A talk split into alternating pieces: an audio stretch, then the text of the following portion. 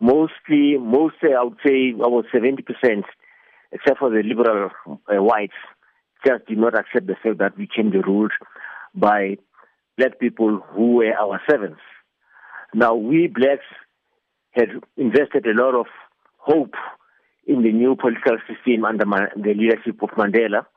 And then uh, when uh, it was announced that the TRC was going to, you know, look at what happened in the past and then all the people were invited to come and give testimony to what happened and their participation in it, a lot of whites were very skeptical about it and uh, to such an extent that blacks are now very, very disappointed about the TRC because a lot of people, uh, white, particularly those in the government and the police, never really thought much about uh, the TRC and uh, they never actually indicated that they would give evidence. Even those who killed, let's say, people like the Cradock Four and many others didn't actually apply for amnesty.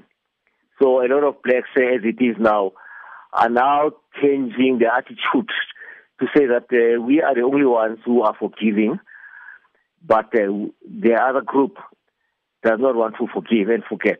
So we are in that kind of situation now where blacks now are actually beginning to lose hope in the new political system.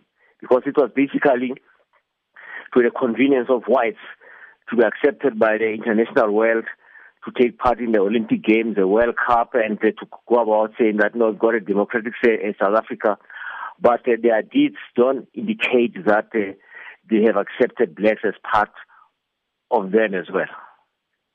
we we actually need to have another CODESA where now we are going to focus at what uh, has not happened. You know, we expected this to happen, but that has not happened. So we got to now go back to say, where are we going to now? Are we now going to say, blacks, sorry, the whites don't accept you, so forget them, forget them as well. So we actually need to have yet another uh.